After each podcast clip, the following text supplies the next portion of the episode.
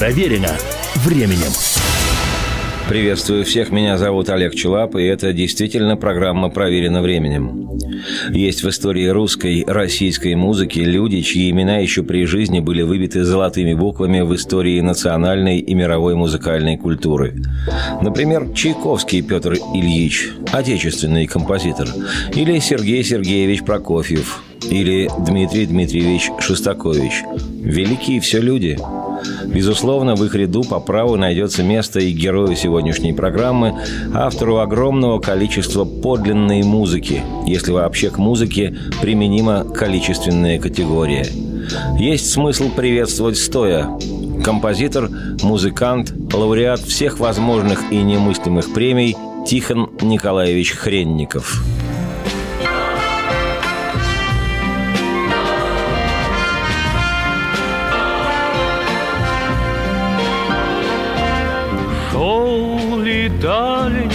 Стороною Плыл ли морем я? Всюду были вы со мною верные друзья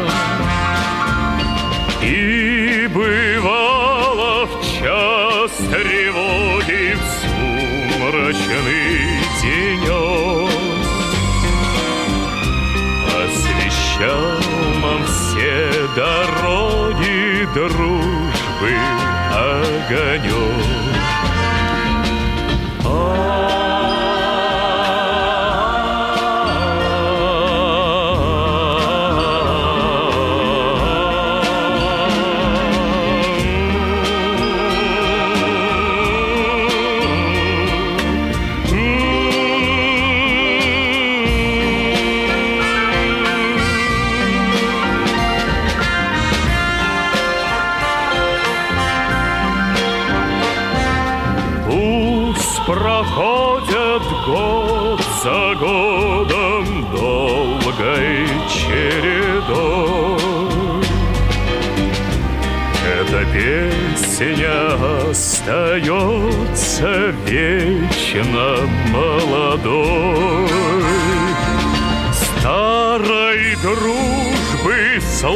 словно песни забывать нельзя.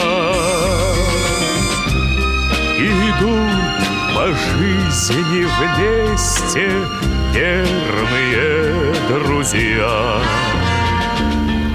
Сдается мне, что Тихон Хренников известен в нашей стране практически каждому маломальски образованному. На песнях, к которым он написал замечательные, невыдыхающиеся мелодии, выросло не одно поколение людей советских людей, как принято было говорить, в пору, на которую пришлась большая и наиболее плодотворная часть жизни композитора.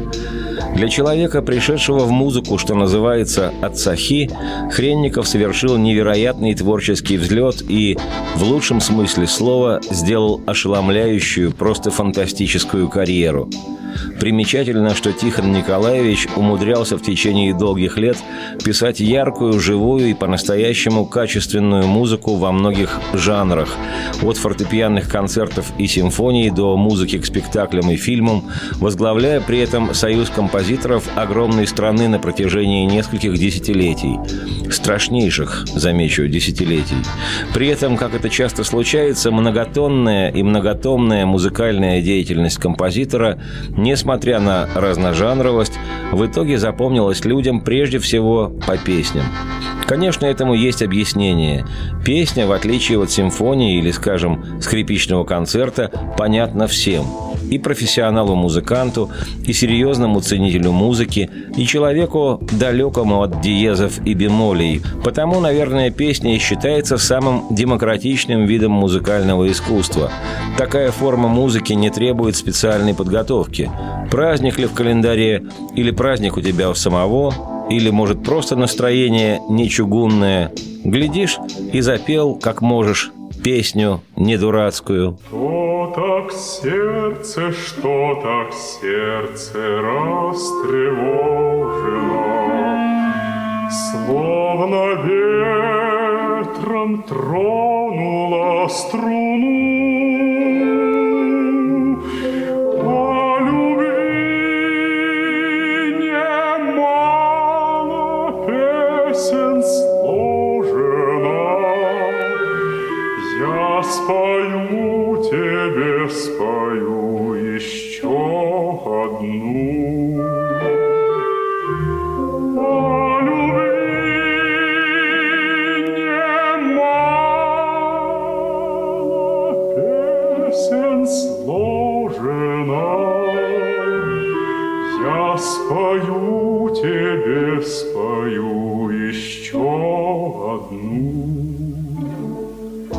Родился Тихон Хренников 11 мая в 1913 году.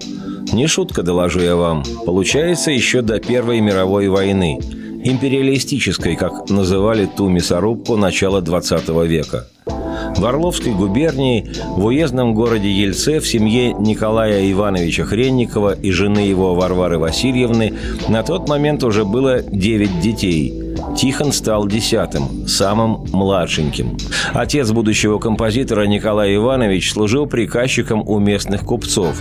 Мать Варвара Васильевна была домохозяйкой. Когда в доме 10 человек детей, то, как мне представляется, вкалывать приходится не разгибаясь. Это даже не семеро по лавкам.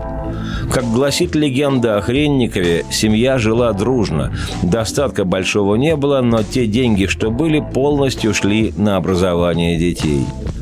Здесь невольно чешешь в затылке.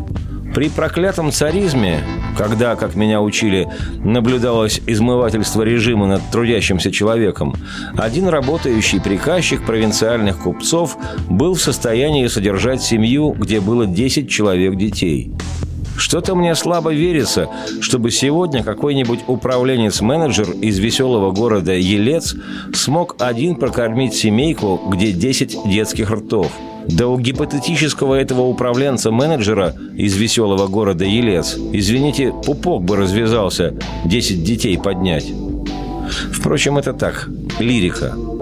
В родном Ельце юный Тиша Хренников обучался музыке сначала у господина Агаркова, ученика Константина Игумнова, человека в российской музыке знакового. Он был ректором Московской консерватории, а главное – создателем одной из крупнейших пианистических школ России.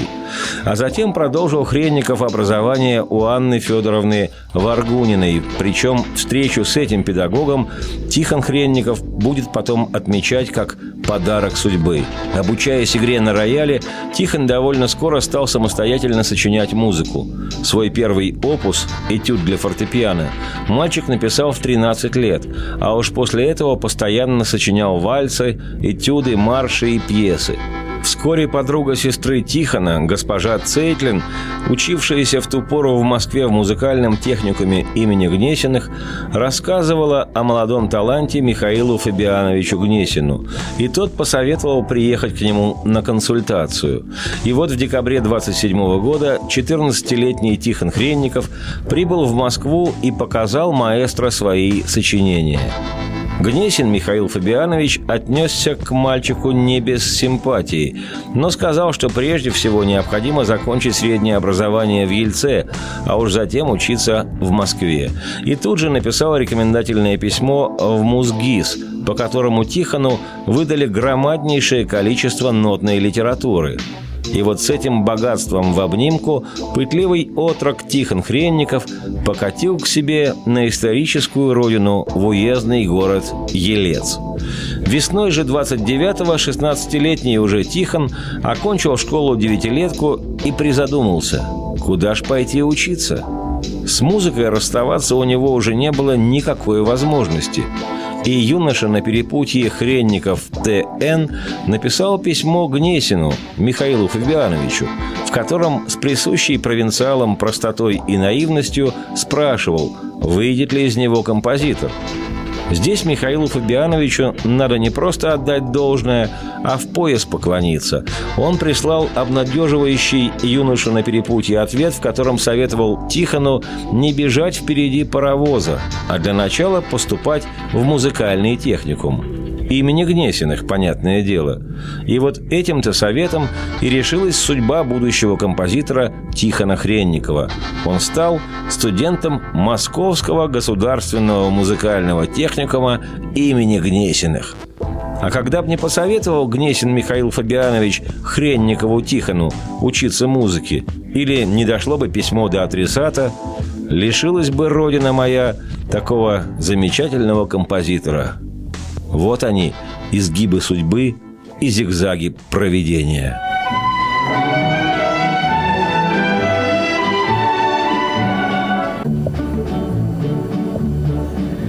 Березы подмосковные шумели вдалеке, Плыла, качалась лодочка по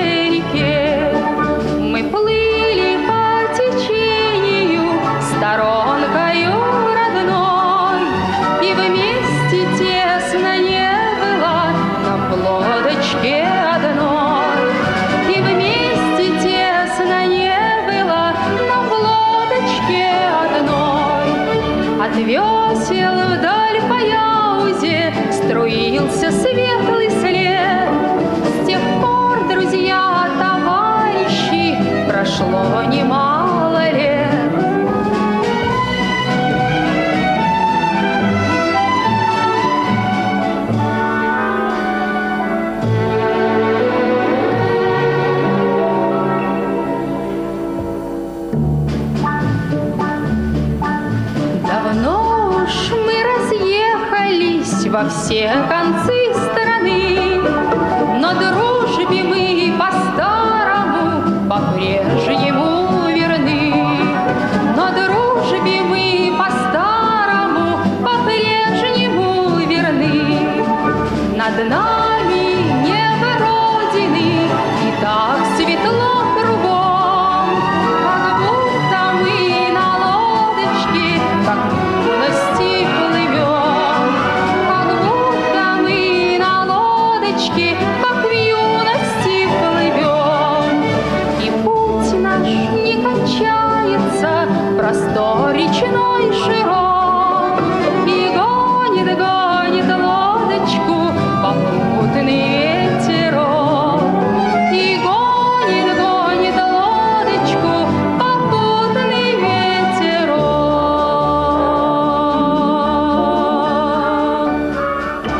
Поступив в музыкальный техникум имени Гнесиных, ныне это Гнесинское музыкальное училище, а еще есть институт имени Гнесиных, тоже, понятное дело, не заборостроительный.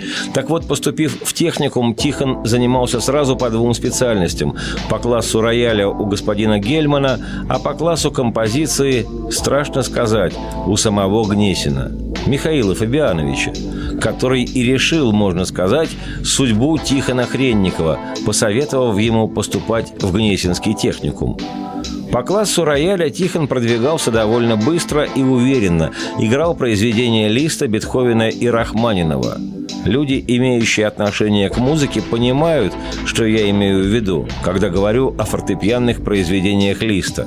Этот Ференц, брат Мадьярский, был большим виртуозом и сочинял труднейшие для исполнения опусы. Но нашего Тихона это не смущало. Он всерьез становился отменным пианистом. К концу пребывания в техникуме Хренников замахнулся на создание фортепианного концерта. В процессе работы консультировался Тихон с убедительным композитором, прекрасным педагогом, преподававшим тогда в столичной консерватории Виссарионом Шибалиным. Благодаря упорству и таланту и советам того Виссариона, Хренников заметно продвигался в воплощении своего замысла по созданию фортепианного концерта, заслуживая заслуженную похвалу маэстро Шибалина. В 1932 году, в свои 19 лет, Тихон окончил Гнесинский техникум, и Виссарион Шибалин принял его в свой класс в Московской консерватории, сразу на второй курс. В 1933 году, к моменту перехода на третий курс, 20-летний Хренников Тихон завершил свой фортепианный концерт и исполнил его на экзамене. Тогда же в городе Воронеже состоялось и первое исполнение первого концерта Хренникова. И, как говорится в таких случаях, на утро он проснулся знаменитым.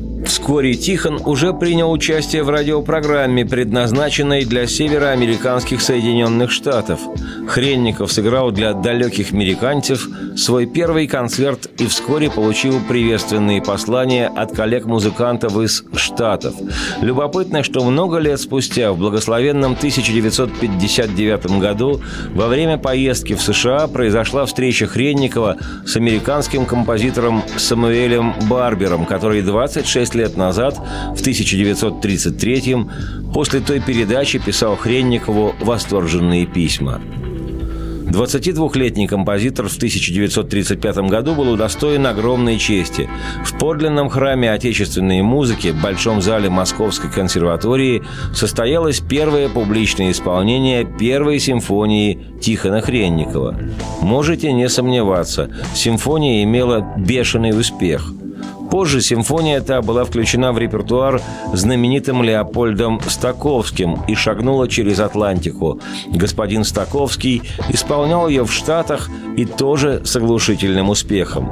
А вслед за господином Стаковским взял Хренниковскую симфонию в свой репертуар и выдающийся Юджин Арманди.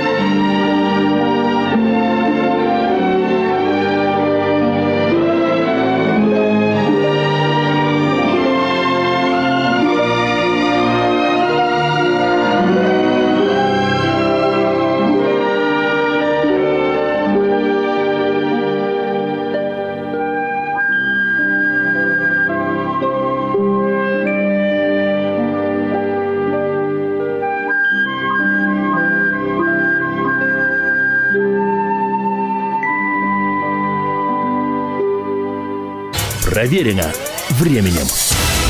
Меня зовут Олег Челап, и это действительно программа «Проверено временем». Кому-то может показаться, что Тихон Хренников стал баловнем судьбы. В 20-летнем возрасте композитор приобрел мировую известность. Но не погрешу против истины. Везет тому, кто везет – за внешней удачливостью Тихона стоял его гигантский и напряженный труд и взращивание своего таланта и композитора, и исполнителя. При этом нельзя не отметить, что и с педагогами Хредникову повезло по-настоящему. О Гнесине Михаиле Фабиановиче и Виссарионе Шабулине я уже говорил.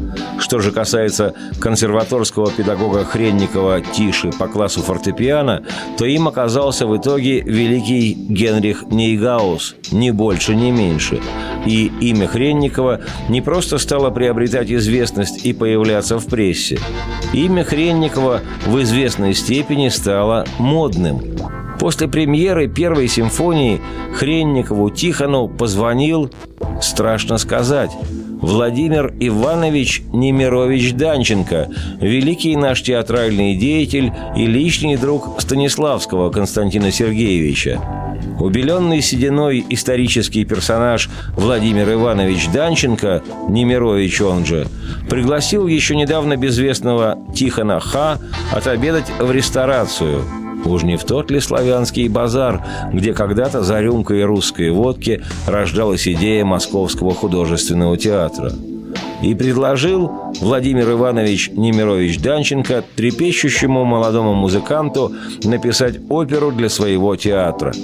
Нетрудно догадаться, что Тихон тогда еще вовсе не Николаевич, воспарил от счастья в район седьмого неба. Вскоре Хренников Тихон, которого после премьеры первой симфонии стали называть московским Шостаковичем, получил заказ от театра Вахтангова сочинить музыку к спектаклю «Много шума из ничего». Над этой музыкой Хренников работал на стыке 35-36 годов. Осенью 36-го состоялась премьера. Успех был колоссальный. За полгода до премьеры спектакля состоялись выпускные экзамены в консерватории. Состав комиссии в комментариях не нуждается. Сергей Прокофьев, Николай Мисковский, Виссарион Шибалин. И вот тут-то и произошло нечто неожиданное. 23-летний счастливчик Тихон Хренников, уже известный и вовсю исполняемый композитор, по своей композиторской специальности получил четверку.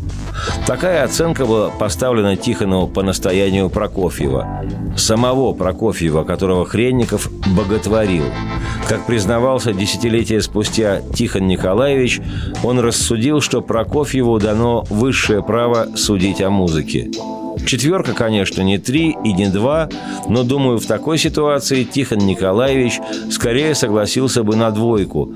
Так огорчительно для него была эта четверка от почитаемого им Прокофьева. После этого, в волю погоревав и поразмыслив неспешно, положил себе за право в жизни Тихон Хренников не огорчаться неудачам, но и никогда не праздновать свои победы и успехи. Что называется, Делай, что делаешь, и будь, что будет. Меня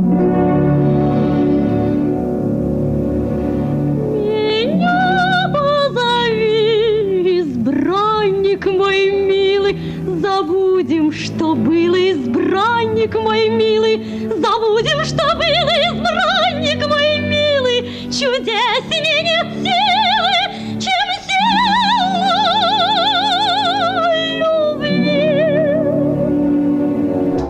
1941 году, когда началась Великая Отечественная, Хренников отправил жену с ребенком и престарелой матерью в эвакуацию в тогдашний Свердловск, ныне Екатеринбург, а сам остался в Москве.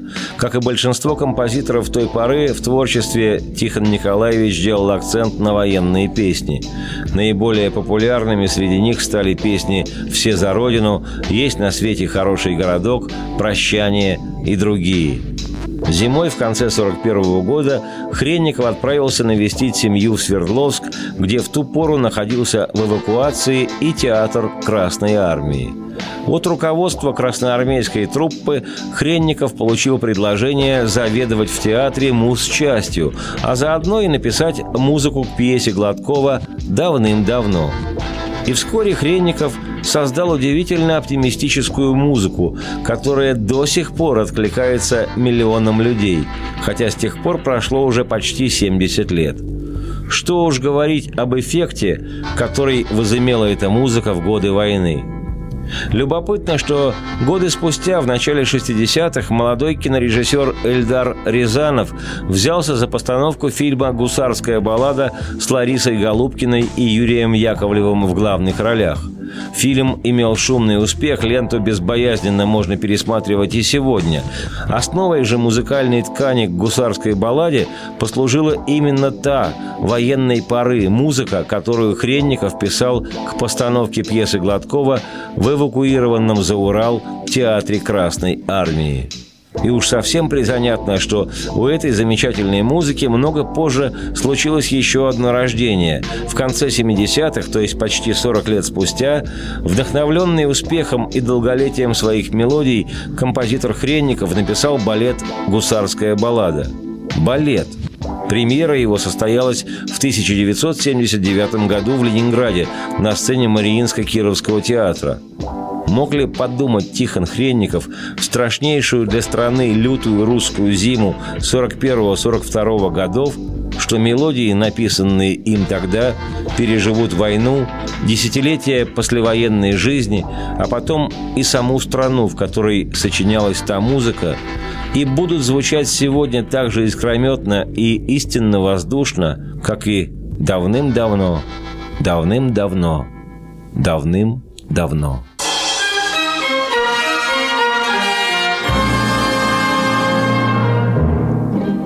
Когда взгрустнется други малость И станет, станет на душе темно-темно Споем мы песню, что певалась Давным-давно, давным-давно, давным-давно.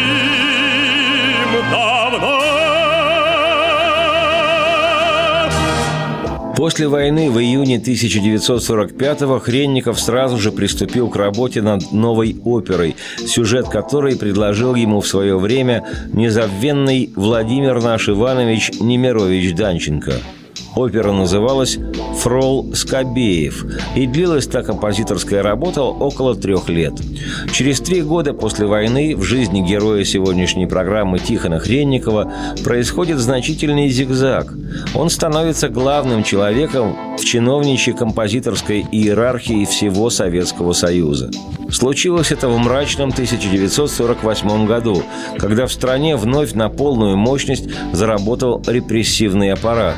И именно тогда великий специалист в области музыки товарищ Жданов вызывал в свой ленинградский партийный кабинет композитора Шостаковича и разъяснял ему, несмышленному, как надо писать музыку для народа.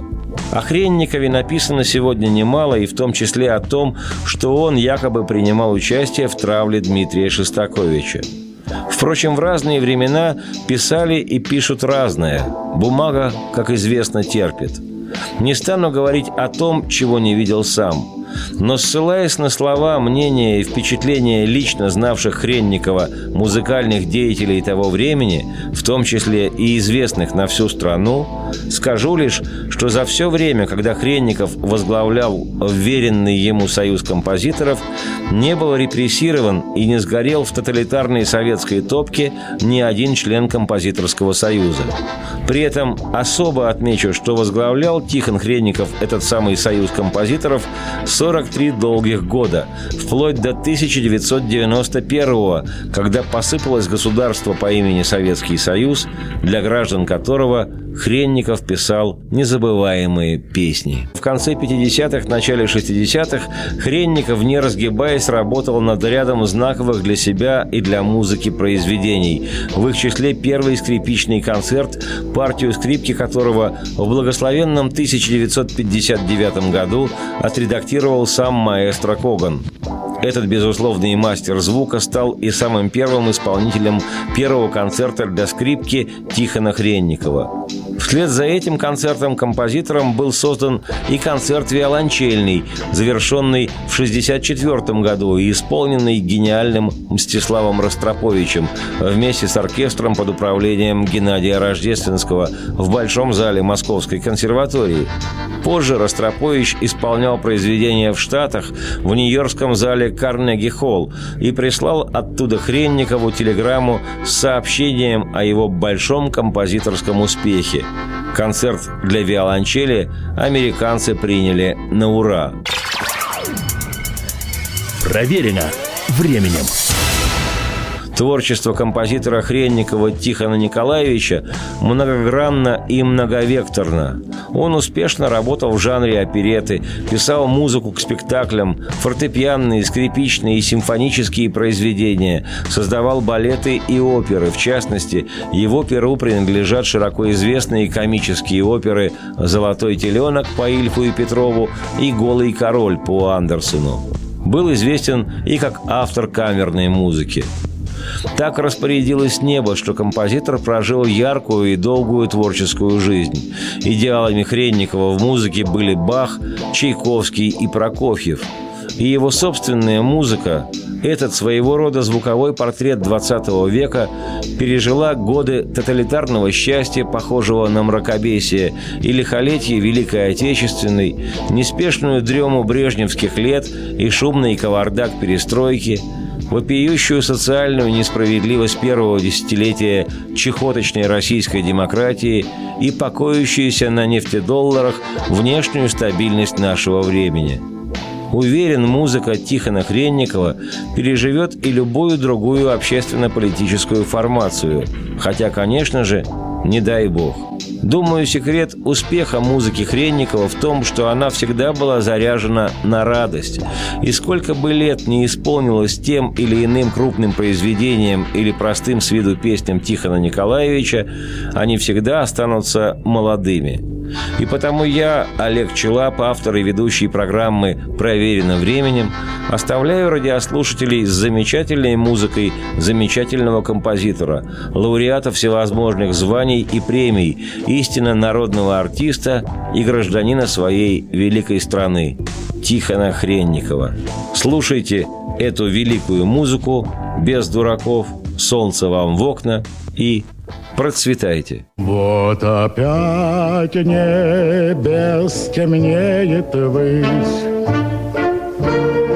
Вот и окна в сумраке зажглись.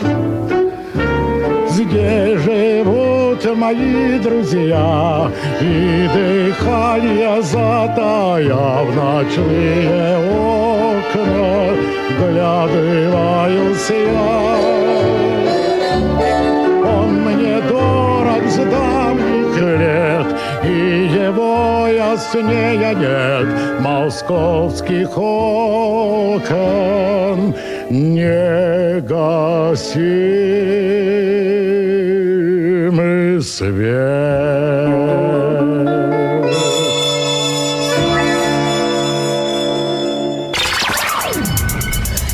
Проверено временем.